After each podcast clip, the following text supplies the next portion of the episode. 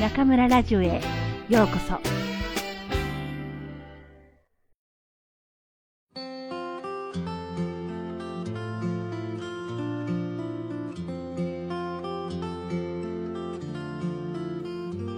あなたに苦痛をもたらすのはあなたの思いだけ。誰があなたを苦しめているのか。私たちは苦しい時、誰かのせいでこうなったと考えがちです。恋人や結婚相手、子供、両親、仕事関係者、会社のせいで自分は苦しんでいると思うのです。彼らのやったこと、あるいはやらなかったことのせいで自分は傷ついたり苦しんでいると思うのでしょう。人によっては苦しめられた相手は社会や国、神様になるかもしれません。しかし、本当にその人たちがあなたを苦しめたのでしょうか？誰もあなたの許可なしにあなたを傷つけたり苦しめたりすることはできません。なぜなら、あなたは外部からの批判や攻撃によって傷つくのではなく、自分自身の観念によって傷ついているからです。あなたが勝手に家族やパートナーの言動で自分は傷ついたと考えているだけです。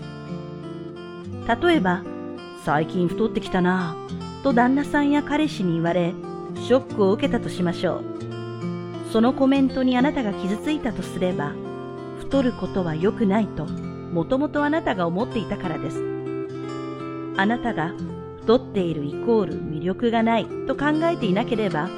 ショックを受ける必要はないのです。あなたの観念が感情を引き起こしています。それらの観念は、あなたが小さい頃の両親との関係の中でできたものです。また、学校や部活での出来事や、友人、先輩との関係の中で、この世界はこういうところだという観念が作られていきます。ネガティブな連想ゲームで自分を傷つけないように。感情はあなたが考えているよりももっと反射的な反応によってできています。例えば、知り合いの女性がある男性を好きになったそうです。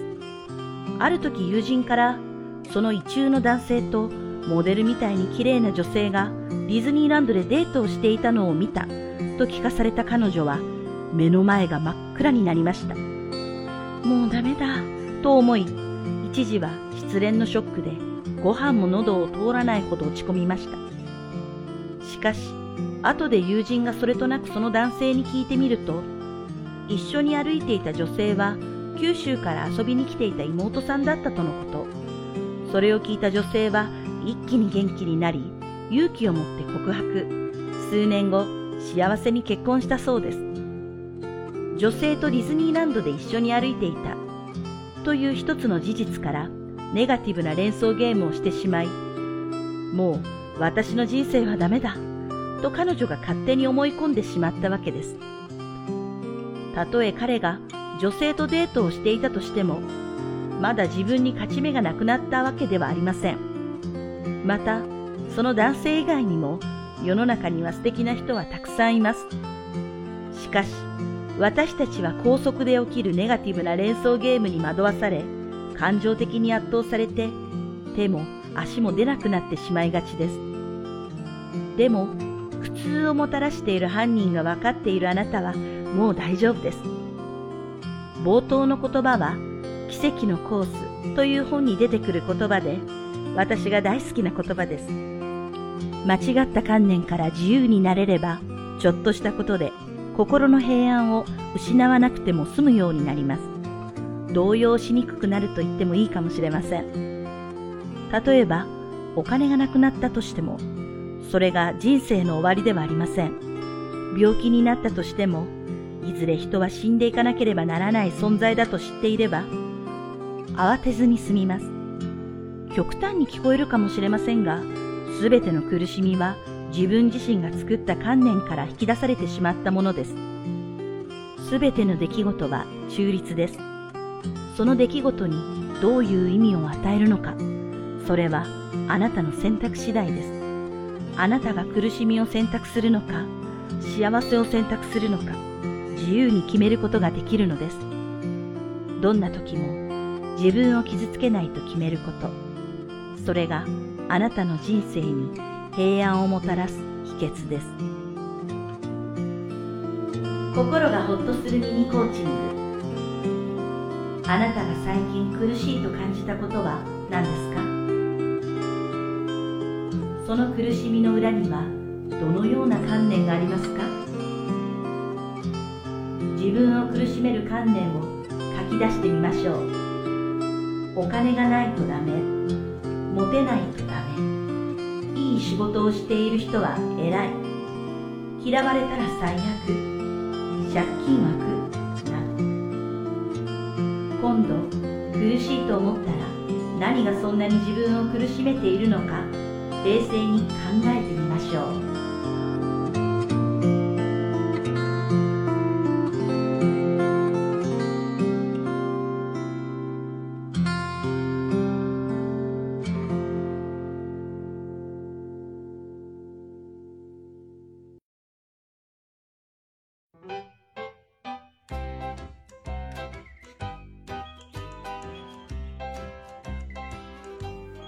皆さんこんばんは。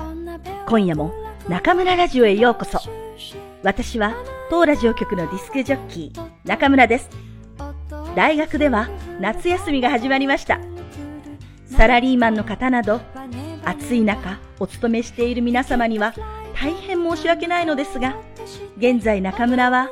期末試験の成績処理も終わり、先学期に溜まった疲れを癒しております。周りの外教の先生たちは皆さんそれぞれ自分のお国にお帰りになっているのですが、私は武漢の部屋で冬ごもりならぬ夏ごもりをしています。どうして帰らないのかとよく聞かれるのですが、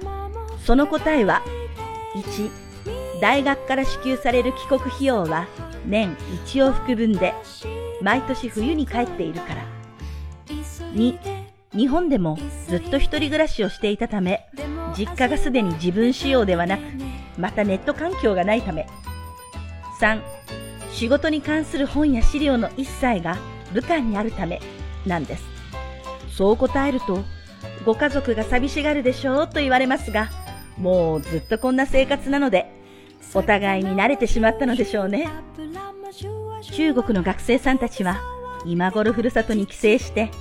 大好きなお母さんの大好きな手料理に舌包みを打っていることでしょうね。その話を聞くたびに自分の親不孝さを思い知らされます。ごめんね、お母さん。さて、これをお聞きの大学生の皆さん、期末試験の結果はどうでしたか？私も3年生の高級日語のテストを実施したのですが、テストというものは学生の理解度をチェックするだけではなく、教師の授業の内容、及び浸透度を確認する、これまたちょっぴり怖い、まさにテストなのです。今回の大きなテーマは、茶道、一期一会、聞くと刀、日本文化、日本人を語る上で欠かせない。スタンダード。かつ重厚なテーマで、日本語学科の学生ならきっと誰もが通る道でしょう。メインテーマは論述形式で、その他に選択問題、古典の現代語訳、そして作文を盛り込んだボリュームたっぷりのテストで、学生は2時間の試験中、休むことなく書き続けないと完成できません。試験監督として学生の列の間を歩いていると、この子たちと過ごしてきた3年間がいろいろ思い出され、教師として万感の思いが胸に迫ります。それが家に帰り、採点を始めると、あららら、と頭を抱えることになっちゃうんですが、やはりテスト用紙の上の良いことも悪いことも教えた教師にその原因があるわけで、これは次の学期への課題となります。教えるって本当に難しいとつくづく思いますが、難しいからこそやりがいがあるのだと思います。そしてその難しさややりがいの中に充実感と楽しさがあります。教師となって22年、日本語を教えてからは12年が過ぎましたが、未だにその極意はわからず、模索の日々です。全国の学生の皆さん、先生たちはこうして頑張っていますから、皆さんもその努力と期待に応えて立派な日本語人材となってくださいね。さて、前回からお届けしている本田健さんの読むだけで心が楽になる22の言葉ですが、お楽しみいただけているでしょうか？筆者の本田さんについては次回詳しくお話しすることにしますが、今回の朗読、あなたに苦痛をもたらすのはあなたの思いだけのお話は本当にその通りだなと思いました。私は若い頃から良くも悪くもこれと決めたらまっすぐ突き進む性格のせいかよく目立ってしまうようでいろいろと人からご批判の言葉をいただきました。耳に痛い言葉はもちろん心にも痛いわけでもう若いとは言えないおばさんの私もそれなりに傷つくのです。本田さんは本の中でこう言います。誰もあなたの許可なしにあなたを傷つけたり苦しめたりすることはできません。なぜなら、あなたは外部からの批判や攻撃によって傷つくのではなく、自分自身の観念によって傷ついているからです。と。その通り。簡単な文章ですが、なんだかすっきりしませんか？そうか、太ったねと言われて傷つくのは、私自身が太るイコール罪悪と考えているわけで、もし太るイコール素晴らしいと思えば、それは褒め言葉になるわけです。相手の言葉を変えるのではなく、自分の観念を変える。自分を変えれば、世界は変わるのです。さあ、ただいまお悩み中の皆さん、今日から今から、ポジティブシンキングを始めて、暗闇の世界を輝く光の世界へ変えていきましょう。そう。世界はあなた次第でいかようにも変わるのです。さあ、明日はどんな一日になるのでしょうか？私の人生でたった一度きりの明日。何をするにしても楽しく過ごしたいものです。それでは皆さん、また次回、ここでお会いしましょう。おやすみなさい。